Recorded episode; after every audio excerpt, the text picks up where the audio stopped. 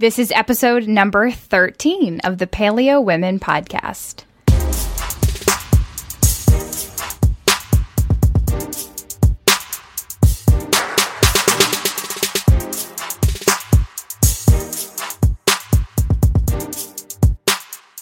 Hey, friends. Thanks for joining us. I'm Noelle Tarr, nutritional therapy practitioner and author of everything you'll find at coconutsandkettlebells.com. And I'm here with Stefani Ruper, author of the best selling book, Sexy by Nature, PCOS Unlocked, and Weight Loss Unlocked. And she's really a great catch. Like, she's fantastic. You can find her at paleoforwomen.com or OKCupid. Please keep in mind our disclaimer the information on this podcast is intended to provide helpful and informative material and shouldn't be considered a substitute for medical advice or treatment of any kind.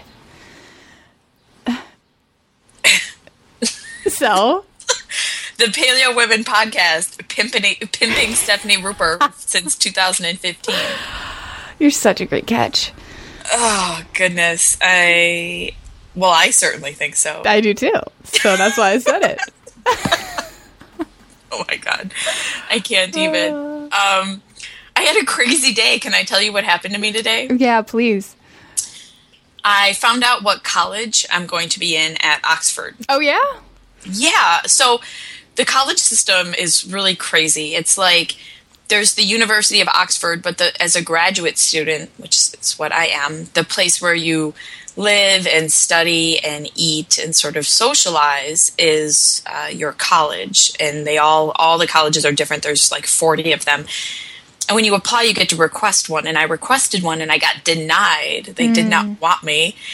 And then they sort of put you in a pool and then it's like a draft and another school like picks you if they want you. The NFL, huh? Yeah. And I've been totally I've been totally anxious about finding out where I'm going to go because you have to apply for housing through them mm. and I like was in the draft pool for quite some time. Um, I wouldn't want me either. So I was in the draft I was in the draft pool for quite a while so I was getting really antsy about being able to find good housing. So I found out what school I was in today so then I spent all day today not doing any of my ordinary work, which is totally stressing me out because I don't know mm. when I'm going to do it. Um, but instead, like panicking and trying to figure out what I wanted to do about housing now that I know what school I'm in. But okay, so here's the interesting part they put me in the school for mature students. What? Yeah, that's, that's they, a thing. That's a thing, and I'm not like emotionally mature students. Like you're old. Like I'm old. Welcome. Oh my You're god! on the I other side now. I am. I know I'm on the other side. I, I've always. I. I know, and now it is confirmed to me in external data. I like. I don't even. I don't even know what to do. And except be. Old. I mean, I. Well, but the the thing is, is I'm pretty excited about it because I hate young people. yeah, so annoying. no, like seriously, college undergraduates. Yeah, no, I get it. Once you're on the other side and you're like, you know, upper 20s, 30s, you're like, oh my gosh, did I really act like that? Was I that one day, one day long ago? Yeah, I mean, yeah. Well, I've always I've always been super cool. No, I was I was terrible, and I have this just ugh, and at, at like wealthy places too. Like some of the kids are just complete I just had a bunch of words run through my head and I can't mm, say any of them. Right. Censor. Mm-hmm. Beep. Um, it, yeah, likewise, I had an interesting day. I found a bunch of gray hairs. A bunch? On my head, too, actually. But to me, that's a bunch. I, so we're I, both mature women now, I guess. Yeah. Yeah. I have naturally dark hair and I am growing it out. Like, I'm growing out all the highlights and stuff. And just like parted it. I don't typically dry my hair unless I'm going to do something. And I was going to do something and I dried it and I was like, oh my gosh. It was like two or three laying right on top of my head. I had to pluck them off. It was cray. I, I don't know what to, you know, here we are. Oh my goodness. I'm going to be 30. That. And gray. That would actually probably feel important to me if that happened to me. I love your interpretations of things sometimes. sometimes. I like the way you think about stuff some of the time. what is that? Is that a quote? No, it's oh. just me paraphrasing you. Yeah, yeah, me interpreting your statement about me interpreting things. Yep. Uh, meta interpretation. Yeah. Yeah. So let's get on because we got a lot to cover today. I on. I um I first want to chat about you your post. So you did a post about what paleo means to you. We talked a little bit about this last podcast with Paleo FX and kind of what that mean to us and and the best and worst and people are responding really well to it and people are responding pretty well to the post you made too. So Yeah, I, I think we I think we did mention the post itself last week because it was forthcoming. Um, and I went into I opened up my you know, my WordPress window and I saw that I had like a ton of comments in a short period of time. I was like, "What? People don't comment on my blog." and uh, and uh, and there was this huge outpouring of people talking about you know reflecting on what I had said in the post what paleo means to me and I skimmed some of them because I could feel that they they were contentious and they wanted to fight with me about what paleo means. and I was like, okay, I I, uh, I, don't really like controversy, but a lot of it was really supportive. And uh, I, I wrote the post in response to our my our experience at Paleo FX. And that isn't to say that I didn't like Paleo FX. I had a great time, and that isn't to say that I don't love the people at Paleo FX. I love the people at Paleo FX. Uh, what it was, though, was that the experience it did have some things that I think could be improved upon, but basically, it sort of brought me back to a place of remembering that the paleosphere has a lot of people with a lot of different opinions and a lot of different viewpoints about what paleo means and I really like what paleo means to me and and I want to I wanted to recommit myself to promoting that. So I talked about things like paleo is being gender equal and you know, not not everything that happened that weekend was, which is no, I was just going to say which is fine, but actually it's not. It's not fine. Um, I talked about body acceptance. I talked about, and this idea is really important to me the idea that paleo for me is relaxing into my body rather than challenging it to rise to some standard. I know that like fitness has this really wonderful component often of sort of challenging yourself and transcending your limits and not just becoming like fitter, more fit physically, but also in some ways more fit emotionally. uh, Because it, it helps you to, you know, have goals and that sort of stuff. I know, I know Noelle's into that sort of thing. Um, and, and anyway, and I think that's really valid and really awesome. And I think that these two viewpoints are not antithetical to each other at all. But I have since learned after really like pushing myself and living on the edge of willpower for the first couple decades of my life that that's not the way that I want to exist anymore. I quoted Mary Oliver. I said, "What paleo means to me is uh, letting the soft animal of my body love what it loves." And sort of nourishing myself in that sort of way, and letting my body sleep when it wants to sleep. I just I picture if I want to idealize our ancestral hunter gatherer past or whatever, like I, I picture people lounging and and and playing and dancing and and relaxing as much as possible. I don't um, I don't see them necessarily. Well, there are different components to to the hunter gatherer cultures that we do know of, and some of them are do have a lot of really punishing practices. But I that doesn't sound like a whole lot of fun to me. You know, I don't know if I if I want to live in like in a competitive world or a world in which I push and definitely not in which I punish myself, you know, like so my fitness is is about love and sort of being in harmony with my body instead of overcoming it. And that was something that really resonated with people and something that I sort of brought with me coming out of Paleo FX, but also a lot of the inclusivity stuff, the gender stuff and the body acceptance stuff. So um anyway, yeah, it was just really cool to see that. And we got a lot of responses. I think we've talked about this, but we got a lot of responses to the podcast we did a couple weeks ago about Noelle's experience with her non six pack. And and this is sort of along the same vein. It's just been really nice to like you know, read about people finding resonance with the stuff that we do. And I think it's important. Yeah, I think think I think the one thing that really resonated with a lot of people was paleo is quick to become the next thing and the next regimen and we we don't often see that and this is with fitness too. We don't see that this is something that should be nourishing to us. Mm-hmm. And this is something that should be healing to us. And this is something that should be, you know, taking a, a form of taking care of ourselves. And, and too often it comes into almost a way to just self harm and to control and to like go against your body because you're trying to combat all of the the internal you know wrongs that you've done or internal and external wrongs that you've done in the past and now you're trying to make it right and so it's about you know perfection and willpower and mm-hmm. um and coming from a place of hey look paleo isn't about you know, wondering or asking if this is paleo or classifications of foods or, you know, based on someone else's discer- discernment. It's, it's about learning, you know, the inherent qualities of food and how they interact with our physiology and and our own personal needs and recognizing where that food came from and how it was brought into being and, ha- and how it impacted the earth and sustainability and um, it's so much more than just is this paleo and I think that f- people are who have been doing paleo, even new people, which is interesting. I think that there's a lot of new paleo folk, right? Like a lot of people are like, "Huh, this makes sense. I'm going to do this diet." And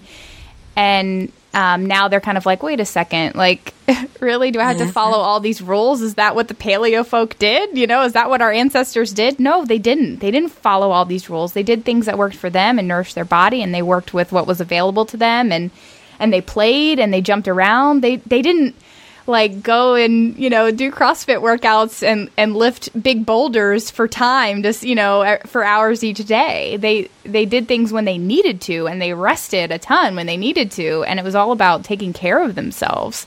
So I think what you did with that post was really you know revolutionary in terms of okay, let's let's take it back to this again. Like let's let's kind of get our head on straight and and bring this out to light and hopefully you know we can start talking about that more. Because it seems like it's it's hit a nerve so.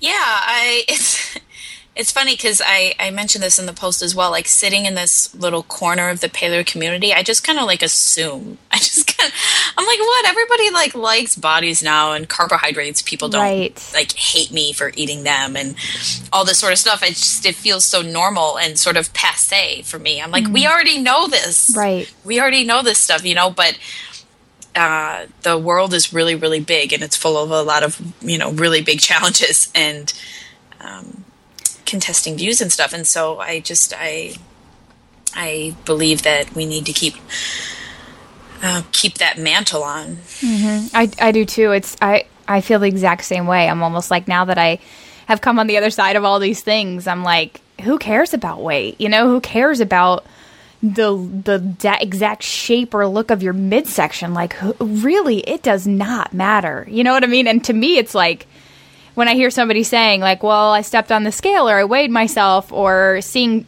people in my life have those behaviors, I'm like, don't you know what I know? And we have to realize that a lot of people don't have the same sort of grasp or self acceptance or body awareness or even just intuition in, in terms of how foods work for them and how fitness works for them and, and not not fighting against it but working with it. So Yeah. Let's keep talking about it. Let's keep talking about Yay. it. Well, don't you worry, audience, because Noelle and I do not shut up. That is not a problem at all.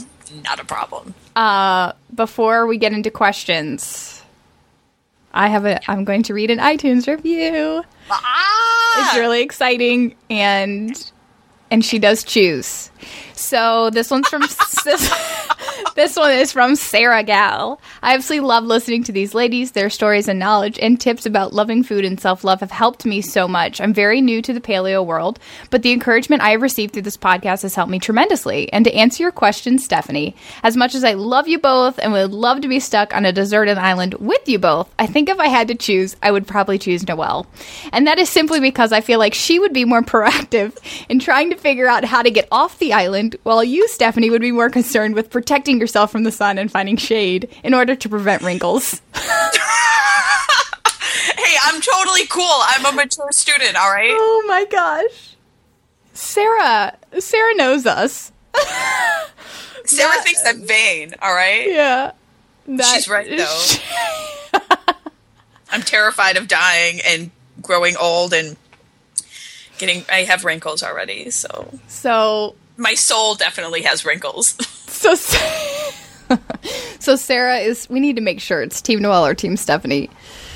I'll- right, Team Stefani, get out there I know we need we need some Team Stefani right now. Steph is is zero. Noelle one. So If we don't get some Team Stefani out there, I'm going to boycott. You can have just Noelle until until we get some votes. yeah. Oh, and I can't promise them that. They're all they're going to throw parties. We're getting off the island. That's all I gotta say. Who's with me? Okay. I hate the island. I can't dance salsa on an island. You can. You could just be by yourself or dance with all the people that stay with you or on Team Stefani. I thought well, I thought if you were on a, a deserted island, it, the whole point was that you were alone. Isn't that the whole point? That is the point. But um, we said if you wanted to be stuck on a deserted island with Noelle or Stefani, so it's not so deserted. It's deserted with one of us. Okay. okay. Yeah. So you'd be able to teach. You just hope somebody that stays with you is a good dancer. Sarah, I'm gonna teach you how to salsa. Don't try. Don't try to shift her teams. She's on my side. We're getting off. Okay. Questions? You good? yeah, let's go. Okay.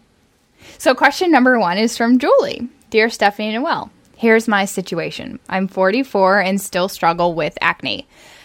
When I was 19 and living in France, I developed horrible cystic acne all over my face. After months of medic- medicines, creams, scrubs, and other potions, I learned that when I didn't eat chocolate, they went away. Though I still had occasional breakouts, that was that. Later, the cystic acne returned and I had to eliminate peanuts, things with iodine, etc. Again, it went away.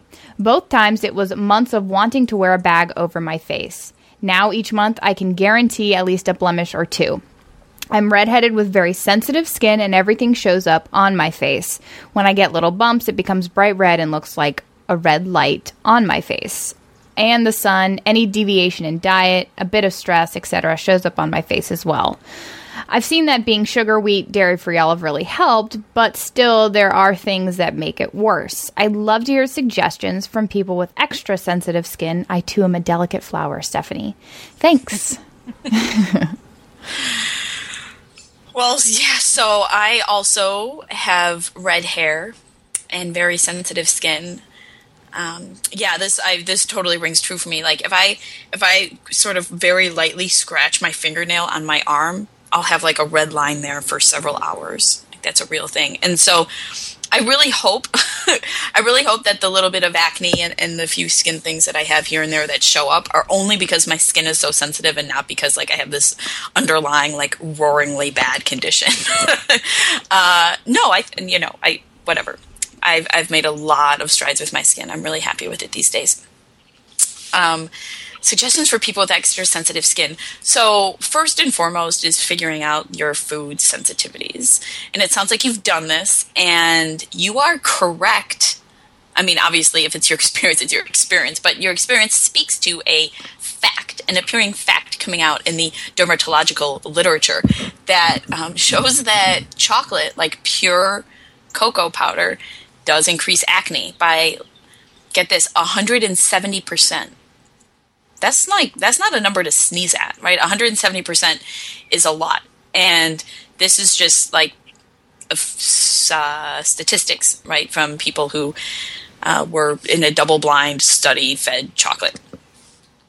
Um, we're not sure exactly what what that problem is. It may be um, because of FODMAPs in the chocolate.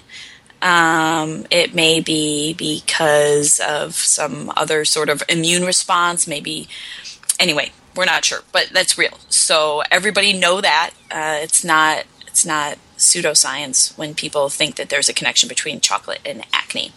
So avoid the chocolate. Uh, figure out your things. Uh, peanuts, you said iodine. That totally makes sense to me.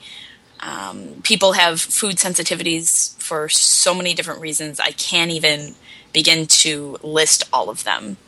Um, like I personally, I struggle with sulfur con- sulfur containing foods, and so that's uh, that's its own bag of you know tricks. But it's I'm a part of a very small population who suffers from that. Um, nuts and seeds are pretty pretty common for people because they can be inflammatory. You know, there are omega 6 fats. There's also a lot of insoluble fiber in them, and insoluble fiber can be rough on the gut. Um, Chris Kresser describes it as having like scrubbing an iron or sorry, a wire brush like on the inside of your gut. You know, it's like it's abrasive. So those things can be problematic. Um, foods really high in saturated fat can be can be problematic. Not always but can be because saturated fat does participate in inflammatory pathways in the body. Um, yeah so fibrous foods omega-6 fats um, some people have sensitivities to nightshades which are tomatoes potatoes eggplants and peppers. Uh, so i just i need to cover the food thing because that's real. Uh, dairy is also um, a pretty common problem for women especially for men too. Uh, but dairy's got all kinds of hormones in it. So if you suffer from hormonal acne, dairy often uh, can play a role in that. Um, sugar is really big, of course. Um, but generally, natural carbohydrates tend to be okay unless you have like a, a, a bad um, insulin problem of any sort of any sort sun exposure is really damaging to skin and causes acne in a lot of people. Like I, I think I've said on the podcast before that I, yeah, when we talked about sunscreen, that I always cover my face, um, and that's uh, because UV damage can is very real for acne. So you can get sun on other parts of your body, but to protect your face might be really wise if you have very sensitive skin. I personally do not use any products on my face at all. Um, I do use a moisturizer, so I guess I use one. Um, it's uh, I use Cetaphil, which I have talked about on the podcast before. It's like the dermatologist recommended, you know, brand. It's cheap; you can get it anywhere, but it's got really gentle ingredients in it. You know, you could go the natural route with anything that you decide to use. If you decide to use a cleanser or a toner or uh, a lotion of sorts or sunscreen. You could go the natural route. There are some really fabulous um, homemade things. Primal Life Organics is a company run by a brilliant woman named uh, Trina Felber, and she makes some really wonderful um, natural products. She makes natural, you know, makeup, um, acne zappers, all sorts of stuff, and they're they're fabulous and they're natural, and that can be really helpful. Um, you can buy uh, a guide to making your products at home. A natural homemade skincare, I think, is actually um, or homemade beauty products at home, like those homemade beauty products at home. Homemade beauty products, those are like names of books and ebooks you can find online. Um, I have several of them at home. Uh, I don't use them, but I always thought that one day I might, so I have those. And um, so you can go that way with your products and with with your use and that could end up being really gentle for you. But to be honest with you i find that even when i've experimented with using natural products you know things made out of olive oil or tea tree oil or whatnot um, my skin still reacts to them because my skin is really delicate and chemicals might be from nature and they be they might be more delicate or more natural or something that your skin um, recognizes more easily, but that doesn't mean that they're still not chemicals and still kind of powerful. So I personally don't use anything other than Cetaphil, and it's just it's the thing that's worked best for me. I even even though I wear makeup during the day, I do wear foundation on some days, most days. Uh, I wash it off at the end of the night with warm water and like a really soft washcloth in my fingertips, and that's it and that works for me. I think that's been like a really important thing. Um, one thing I used to do is I used to dunk my face in ice water, and that felt really nice. I'm not sure how much of a difference that made. That was back when people were doing like the cold stuff, the cold thermogenic stuff. Um, and what I mean by that is uh, it was kind of a thing in the paleosphere to like get really cold because that's kind of like it burns calories. That's what it does. And, you know, it's a stressor like that and can sharpen insulin sensitivity because it burns calories. So people were getting really cold, and one thing we did was dip our faces in ice water. Um, it felt really nice, and it does like kind of help tighten pores. Um, sometimes like a really hot water or a, an oil cleanse, which I think Noelle does. So she could maybe talk about that. Um, but that's a really nice, like hot water will help dissolve like the lipids and the oils on your skin. Um, if you use oil, you can add oil to that as well, like an olive oil, and that can sort of help dissolve the oil on your skin and wash it off. But if you're going to try and clean your face, uh, hot water can be uh, really cleansing as well, just alternating between hot and cold some of the time. Um, those are kind of, I mean, I'm just rambling about all these different ideas I have for skin tips. Um, change your pillowcases, wash your towels a lot, you know, because they're just homes for bacteria. Um, sleep is great. You know, sleep is when your body produces a lot of the healing stuff and the oils that, you know, like the good stuff, it cleanses the stuff out of your pores. Um, uh, what am I missing, Noelle Can you think of more things? Um, not that you do. what are what are other things that other people do? So for, can I? Uh, quick question: the chocolate studies were they dark chocolate? Like, was it the cacao or was it just like regular milk chocolate? Um, no, it was not milk chocolate. It's cacao powder. Interesting, because you know that's the the most dense source of, uh, I think phytates, right? Phytic acid and yeah, that's so a, that could that's be another one of the theories. That could be something. Um, so I don't have sensitive skin. I have really uh, pretty dry really, skin. Really beautiful skin. Oh, thank you. Um, but I did used to break out a ton, and especially when I was younger and when I was following more, a more vegetarian diet and when I was doing the low fat thing. I, I, used to break out quite a bit, and I don't get acne. I never got you know the the acne that I saw in other people's faces. I would get these these white harder bumps. Uh, on my cheeks and on my chin, and I had keratosis pilaris on the back of my arms, and I you know, I, I started to really see a difference in the amount that I broke out when I started eating nourishing fats again. So, when I started making sure that I was getting fat soluble vitamins, because what happened was I would go, actually, I'd get in the sun and then my skin would clear up. And I'd still get little breakouts here or there, but my keratosis pilaris would get a lot better and the breakouts on my face would get a lot better. And I started connecting the dots and realizing that that probably had more to do with vitamin D um, than anything. And so once I started really being vigilant about intake, my intake of vitamin A and vitamin D, and um, really making sure that I was getting nourishing fats in, coconut oil, and um, I was doing butter for some time. I'm not doing that any anymore. That really helped a lot. But what really did kind of kick it up a notch for me, I do the oil cleansing method. So there are two aspects of skin conditions. There's the lipid barrier. So we actually have fats or lipids that exist between the cells of the epidermis, and then we have fats that exist on top, and that's that's most commonly it's like a mixture of sebum and a, and a few other things, a few other um, lipids, and that's sort of um, protects our skin from losing water. And so that if you have any sort of disruption to this lipid barrier or you have a decrease in that sebum, that's that's what I'm referring to as dry skin. Now there's other there's there, you can also have something called dehydrated skin, right? And that's kind of basic. That just means that your skin's not hydrated. So that's more of a deficiency in water or minerals that that would help you retain your cells retain the water.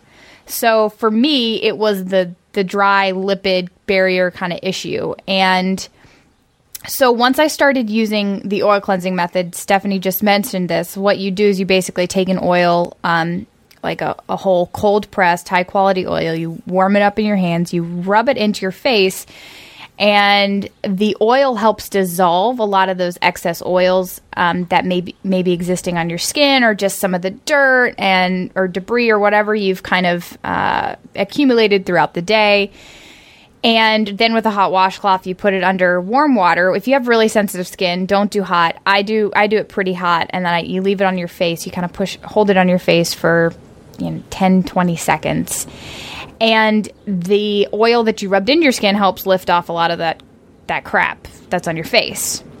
And doing that, and and just totally eliminating. I used to, to pay so much money for multi step systems. Doing that really just revolutionized the moisture aspect of my skin. I use personally, I just use coconut oil. And coconut oil is interesting. It's it's a medium chain fatty acid, meaning that it's I think it's got between 8 to 12 carbons in length, and so it actually can get really deep into your skin as opposed to other oils like jojoba oil um, or olive oil, which are typically longer chain fatty acids and they sit on top of your skin. So some people find that if they use just coconut oil, it's a little, it can be a little drying because it goes so deep that it actually doesn't form, re- help form that lipid barrier on top. So the situation that I found that works best for a lot of people, I get a lot of comments on my blog about this oil cleansing method and about the toner that I use um, and how wonderful it's worked for people. But I, you really have to experiment because they're all different oils. So, like olive oil, Stefani was talking about, coconut oil, jojoba oil, uh, argan oil. All of these oils basically have different fatty acid lipid profiles. And based on your skin and, and your genetics and what you got going on, they're going to react differently with your skin.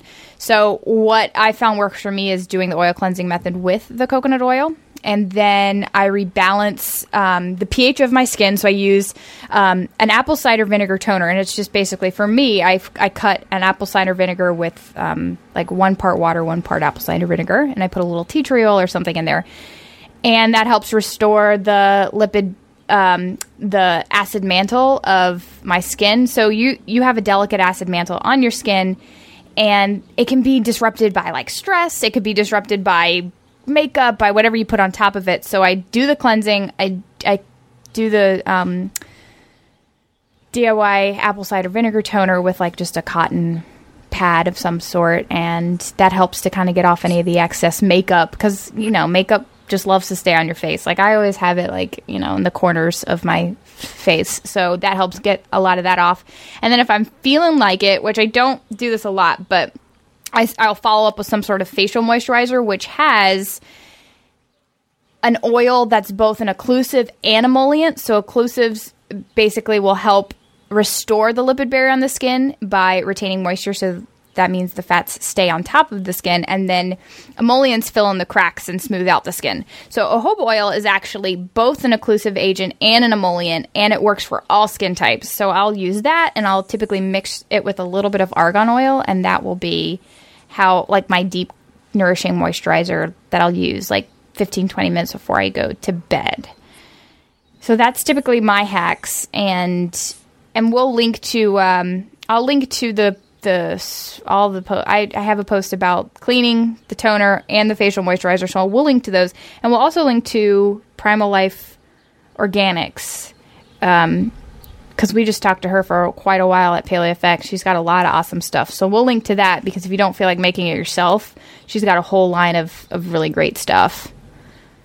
Um, besides diet, I mean, the main thing that I, I hack with people is, of course, diet and and getting a lot of the conventional stuff off of your face because you could you could be very well reacting to that. But you, you got to connect the skin to the gut. It's so well, uh, it's or so deeply connected, and your skin is your largest detoxification organ, right? So if you're, if you have an overabundance of toxins that you're trying to detox because of the food you're eating or the air pollution or even the stuff that you're putting on your skin, um, it's going to show up in your face and your, you know, back of your arms or whatever, your back. So. Hmm. And that isn't to say that um, there are a lot of people who talk pseudoscience online and they say that like acne is your body's way of detoxing like it's trying to get rid of bad stuff through your skin and that's actually i'm pretty sure that's not what Noelle means because that's i don't think that's real science. Um, yeah and that that would have to be very well researched and proven to to be ac- i mean I don't know. That seems like it'd be really hard to prove, but I don't know. Maybe one day. yeah. Well, so well, so so far as we can tell, I mean, your body has a real detox pathway, but um, I don't think it's like your skin. The purpose of your skin is not for your body to push out bad stuff. Your body pushes out bad stuff um, when you excrete it through like urine after it's been in your bloodstream for a while. But the thing is, is that when you have bad things floating in your bloodstream and bad things in your fat cells, then you have um, then you're going to be more inflamed. So if you don't detox well, then you will have worse skin because your body will just be in a general state of distress, of inflammation, right?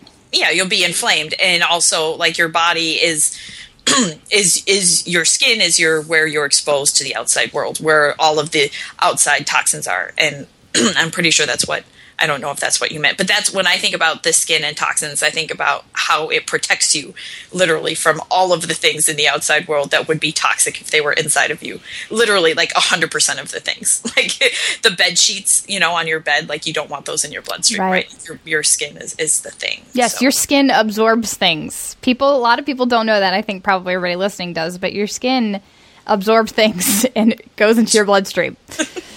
Yes, this happens. No, and if it's if it's strong, it will it will help you do that less. Yeah. No, I um yeah, when I say largest detoxification organ, I mean your skin, you sweat and so you you purge crap that needs yeah, to be purged. Sweat sweat is good. Sweat is good too. Sweat is good. Sweat is good. Okay. Um any other thoughts on skin and acne? Oh, not no. No, I think I think we covered most of the most of the good stuff. I'm going to be putting together an ebook um, of like step by step. This is one of the projects I have deep into the future. Um, of of step by step. I get a lot of people that don't understand how to do processes step by step. So I'm going to do an ebook that kind of goes through how to do all of that stuff. If you're interested in in doing the natural skincare and uh, making your own stuff, I get a lot of questions about when to do moisturizers, when to do sunscreens, and how do you know how often can I do this? And so it's it's going to be more about it's going to be recipes, but then also about timing and then hacking how to figure out things work, how how to figure out how um, certain oils will work best for you, and and taking that whole individualized approach, which we love to yeah. talk about. Boom! Awesome. Yeah. So let's move on to question number two is from Eliza. Hi, beautiful girls. Just wondering, what is a high fat diet? Is it like one to two tablespoons per meal, or is it one to two tablespoons per meal, three to four times a day? Is that a high fat diet? I see people say that you should eat a small amount of fat with each meal. What is a small amount? What is a high amount? For me, it is much easier to understand if someone could say a small amount is a teaspoon or a tablespoon or something like that. I try not to worry about fat, but there are so many opposing advices about it. I'm trying to gain weight, but I want to do it in a healthy way. I've also read from several hormonal specialists that they actually recommend to avoid saturated fat because it can decrease hormones or prohibit hormonal balance. While on the paleo diet, this makes it a bit difficult. I like to rotate, not just eat olive oil every day. What do you think about that? Thanks. I think so many things about that. so, I thought you would. yeah, thanks. So I have the same sort of feelings about recommendations and the ease of, of conceiving of what that is. You know, people tell you a certain number of grams a day, and you're like, but how much is that really? So actually, I, I sort of designed a heuristic or a program or whatever for how to think about the quantity of food that you eat for carbohydrates and protein and fat. And I use it in my book, uh, Weight Loss Unlocked, which helps people lose weight and you're trying to gain weight. So uh, it's probably probably not on your list of programs to buy. But basically, what I do in that program is I, I talk about serving sizes and I break things down into like a serving size. And for me, each serving size is roughly 100 calories.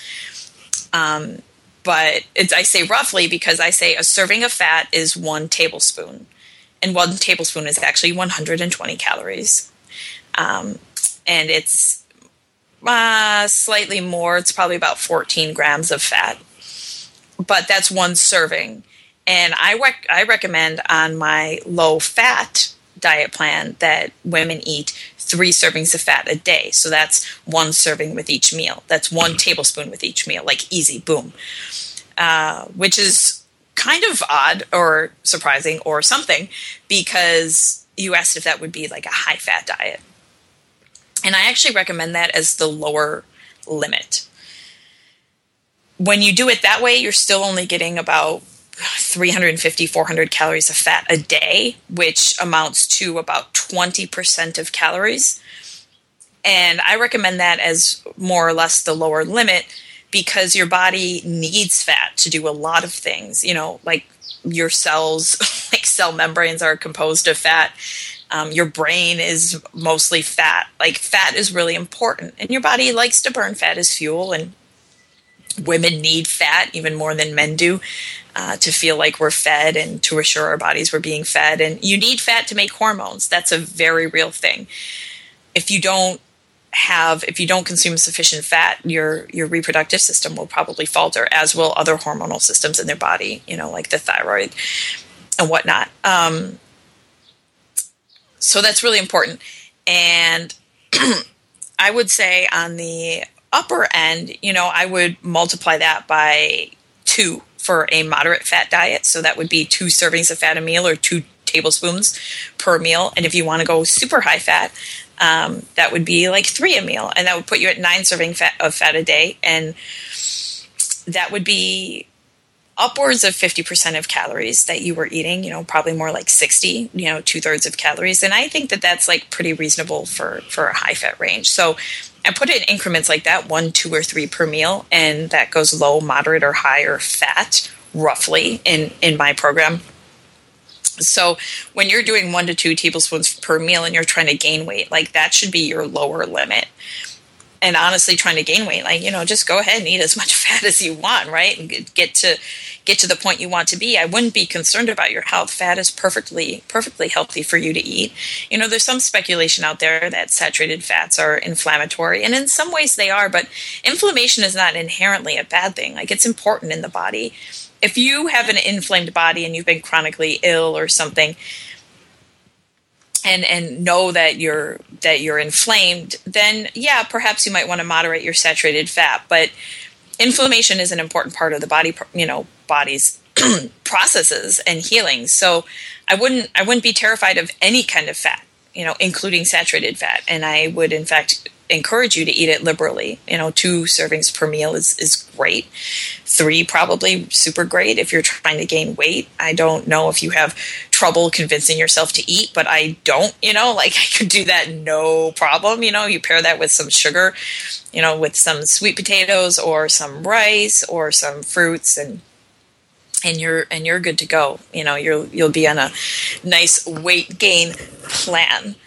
Um, that's kind of well, I, I think that's a lot, but that that's those are my opinions on on how much fat should be in the diet, depending on you know depending on what you want. And I, for people to lose weight, I recommend doing either low or high fat. You know, I recommend either or, and so you just pick if you're going to have one serving of fat or you know three per meal, and there you go. There but again, that's yeah, but again, that's for weight. That's for weight loss, and I'm just throwing that out there for everybody. But you know, like I said, for you, go wild. Right. Yeah. So I wanted to put it out there. The U.S. Department of Agriculture recommends that healthy adults consume between 20 to 35 percent of their daily calories from fat. So I think with that recommendation, we can probably assume that even though it's super relative, I mean, it, whether you, what country you live in or your traditions or whatever, I mean, a, a quote unquote high fat diet is going to be different for everybody. But I would assume anything uh, around 50% or more would be considered a high, higher fat, high fat diet. And Stefani is, I'm in complete agreement. I think two to two and a half servings of fat with each meal would would con- constitute a high fat diet. So a tablespoon of coconut oil or a half of an avocado that's about 14 to 15 grams of fat. Um, uh, half of a large avocado. And so if you're eating 2,000 calories a day, that means trying to eat at least 115 grams of fat. And so, you know, doing that with two and to two and a half servings per meal, you'll get there. And then you have to consider certain foods that are that contain bits of fat with protein, like eggs, like meat, stuff like that.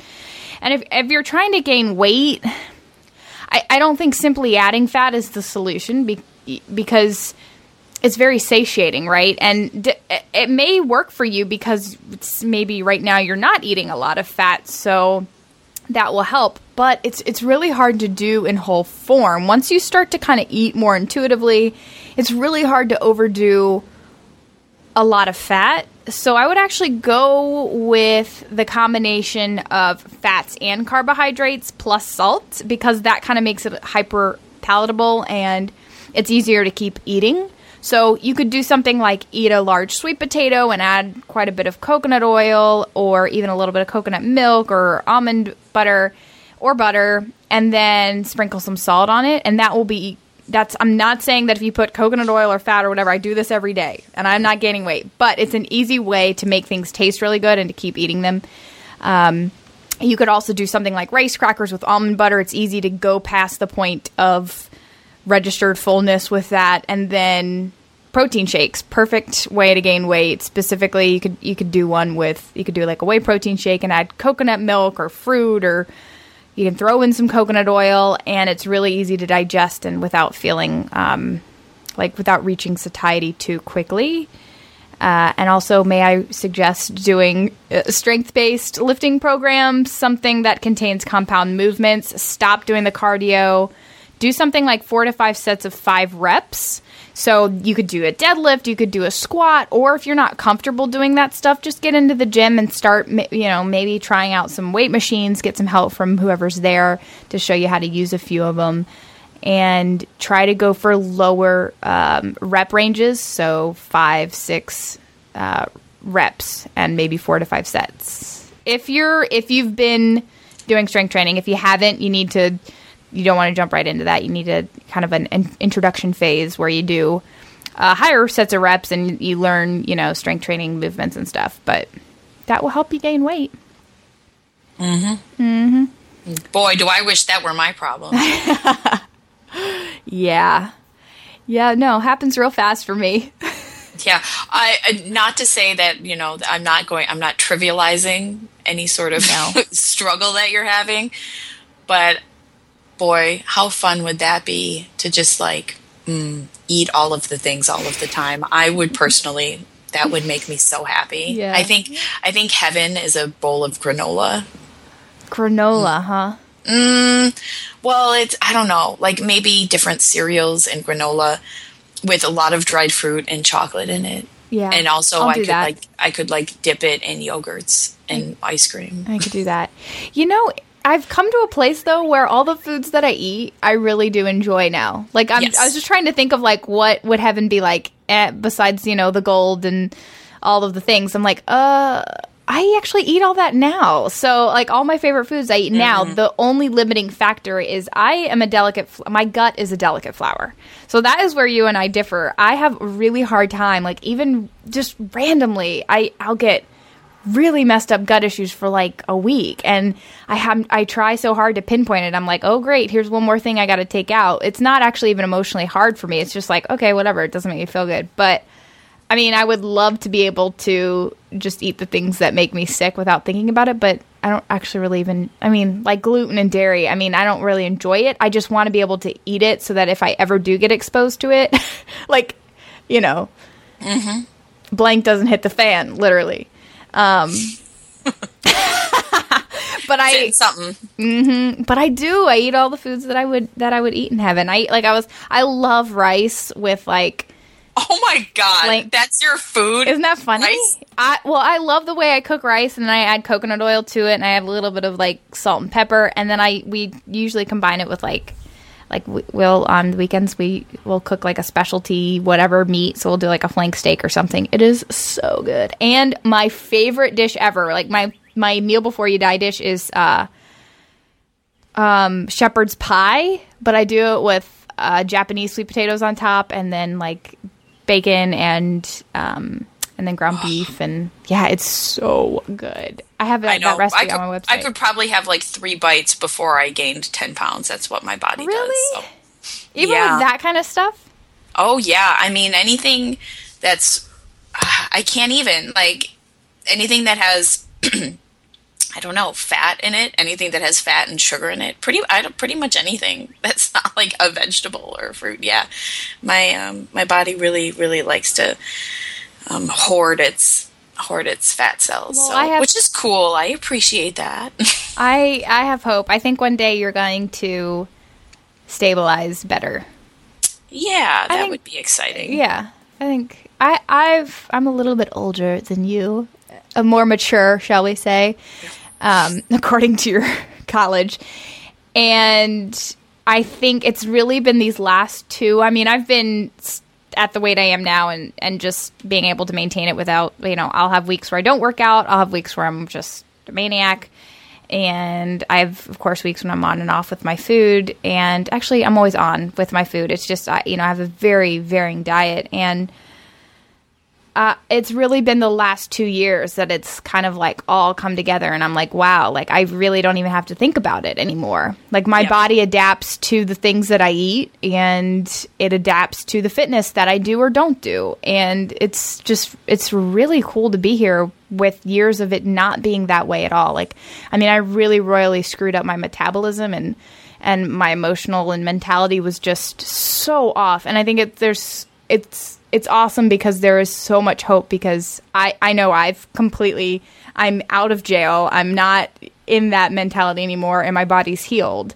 And for that to happen to me, I just think there's so much hope for the people who aren't there yet because like it does happen. You can become like you can you can become normal and healed and and live like you always wished you could. Like that's all I wanted to do, right? When like you know five ten years ago was like i just want to be normal Yeah. Yeah, I know that that actually that reminds me. I want to mention one thing about the the last this question yeah about uh, hormones and so you were talking about you know noticing things with our bodies and stuff. I will say I I notice a very significant difference between the amount of libido I feel and how much fat is in my diet. If I don't eat enough fat, I don't feel it at all. Period. It's just not there.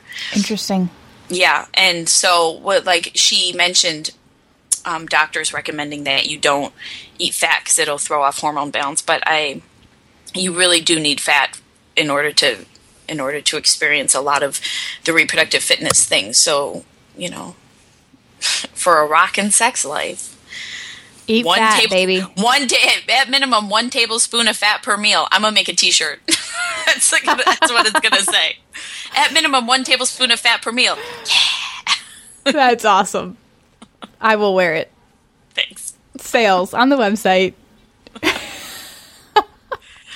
okay bonus section Boom. did you see this what i uh, put nappy Is it naps funny? no Happy naps. we were having this discussion. I'm like, this is a bonus section discussion because I want to hear all about your naps. So, do you take naps? Do you think that they are paleo? and um, how, how do you feel about them? I think there is nothing in the world more paleo than napping. Like nothing, except for maybe T-shirts that say "I'm gluten free" on them or something, or like I'm 80 bacon. 20 or I yeah. eat bacon. I like bacon. Right. Okay. So, um, no, I really do think so. Okay. So, lots of animals sleep a lot, like whenever they feel like it. And the human body has this like really natural circadian rhythm to it. And it's a very natural thing. Like most people feel a bit of an energy slump in the middle of the afternoon.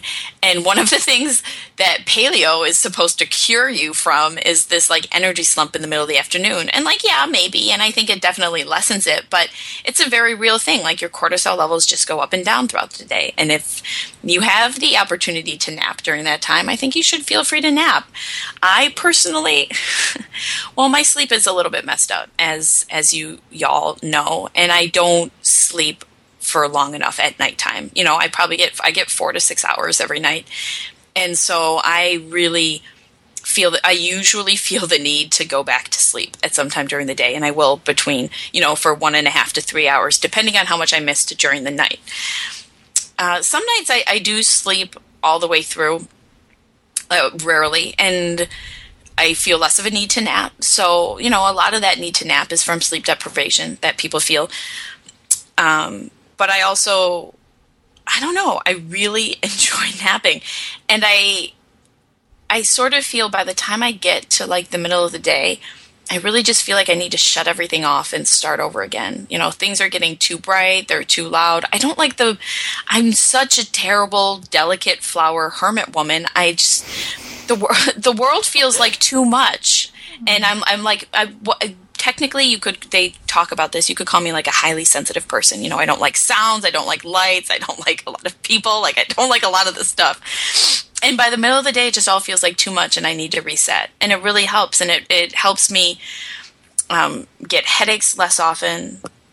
I, I feel more alert. Like if, if napping is going to make you feel more alert, I can't like why not do it? Obviously, if you're working, that that's that's a bit of a trouble. But um, I'm pro nap. I'm 100% pro nap. I should have just written the article what paleo means to me and just put napping. Just made a graphic. Paleo is naps. I am so not paleo. If I, I guess because you said there's nothing more paleo, I'm just There's not. nothing more paleo. I'm not paleo. Well, you know, like I mean, most people don't live that way. But I think that if your body's asking for it, and particularly if you're struggling with a thing like I am, you know, like this is a real problem for me. It's very Right. challenging. If you're struggling with a thing, then then do it. You know, so many women write to me with problems with fatigue and all that sort of stuff. I'm like, look, if your body's asking you to sleep, like let it go to sleep. You know, you can keep working on any underlying health problems you might have, but if if you've got a thing, address the thing and and and, and let it sleep. I totally agree. I do not take naps, however, because I can't. I actually don't remember the last time I took a nap. I do remember the last time I slept during the day, and it was when I had mono in college. uh, so, other than that, it. Yeah, I can't do it. I've tried. I lay there. I I'm the person that like when I'm up, I am up, and when I'm asleep, I'm asleep. And so even if I didn't sleep the night before, I'm not even. Well, I think I probably would be able to go to sleep for a little bit if I hadn't slept the night. But if I like only got a couple hours of sleep, I would still not be able to go back to sleep during the day as long as there's light. So I I find it interesting though that your perspective on re- getting a little bit of a restart in the middle of the day because I am so on point in the morning. Get up, I'm very productive. I can get a lot done, and there's obviously people like s- studies and you know, uh, I guess coaches and like in the leadership world and and in the work production world that talk about that really productive power two power kind of like two power hours that we have in the morning and that a lot of people waste it on doing things like social media or you know watching TV or whatever and you really need to do those things do your hardest things in the morning because that's when you are most on point and I definitely feel that and by the time I get to four or five o'clock, it's really hard for me to focus, and I start to get things start to take longer. So I'm totally on board. I think I think naps are every work s- state or space and station should have a nap room like Google. I think Google has it and Apple, but um, I just can't do it. I I'm up and I don't get that. I don't really get that energy slump. I just notice that things like I'm not as focused, I guess, um, and that's just because I've I've worn out a lot of my brain power but I would I would love to I would love to one day maybe. I can imagine that if I ever have a child, if I have offspring, that I would have to, right? Like you kind of have to sleep because you don't get that. I much sleep. imagine you would do it less because you don't because your child demands your time. but that you sleep when the baby sleeps. I've heard that. That's what people Oh. say. Well, sure. It's just maybe at different times of their lives you get to sleep differently. I haven't done any research on it. I don't know. I don't know. I don't know children. No, I don't know children very well either. Hey, you know who napped every single day? Who? Winston Churchill. Really? Yeah. I've done a lot of reading about like really famous and smart people who had odd sleeping habits to sort of like make me feel better about my odd sleeping habits. Winston Churchill took a nap every day and he swore that it was like, you know, why he was such an effective leader. Interesting. Maybe you're a descendant Yeah. of Winston. I am moving I am moving to his homeland. Yeah. It's It's all my, coming for full circle. it's my Hajj, it's my pilgrimage. Here I come. Okay. Mm-hmm. So we're coming to a close here. You got anything else to add for our wonderful listeners? No, but apparently we have some really sweet T-shirts coming for you. We We've got do. A, Winston, a Winston Churchill T-shirt, a bacon T-shirt, a one tablespoon of fat per meal T-shirt. And Team Stefani and Team Noelle shirts. Team Stefani and Team Noelle. Oh my god, I'm. Oh my god. Okay, cool. All right. So that that's it. We're done for today. Just want to let you know we're, we so appreciate you guys and you gals and your support. It really does. It means the world to us. So, um, if you could, please head over to iTunes and leave us a review. It would be awesome to see what you think. And thank you in advance if you choose to do so. For more from us, you can find Stefani at paleo4women.com and me, Noelle, at coconutsandkettlebells.com. Talk to you next week.